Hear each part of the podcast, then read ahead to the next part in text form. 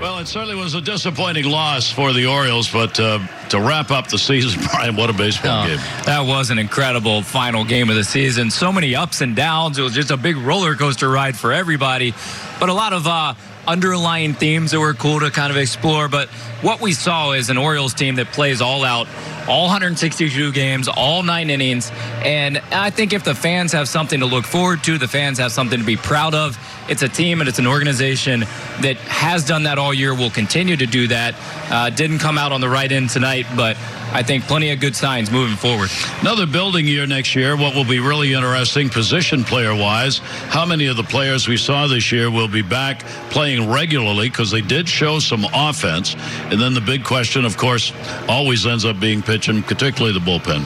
Yeah, I think offensively there are a lot of good signs, and you take uh, certainly Trey Mancini. You know what will happen with Villar? I don't know for sure. He's got a lot of value. Everybody would love to see him back, and uh, he would be a huge piece. But uh, Renato Nunez certainly is a guy who's going to be in the heart of that order. John Means is going to anchor that rotation early on.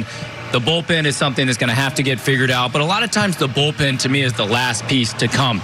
When you get really good, that's when you try to figure out your bullpen. Everything else has to be solidified, and you have to be a really good team in order to really make that bullpen count, anyways. And so, uh, the biggest, surpri- I think, the biggest encouragement of the position players that really step forward this year. And I think you see Brandon Hyde, uh, someone who can really manage a baseball game. I felt that all year long. He didn't have a chance to do a lot of that this year because he just didn't have the people he needed in situations. Yeah, your managerial ability doesn't necessarily come out all the time when you're losing games. Uh, when you get into close games, that's when it can begin to come out. How you use your bullpen, how you use your bench players, that sort of thing. And I think he did a terrific job of that when he had those opportunities. This year was not about Brandon Hyde's on field managerial decision making. This was about getting a team to begin to play well giving young guys an opportunity to get out there and compete and show what they can do at the major league level.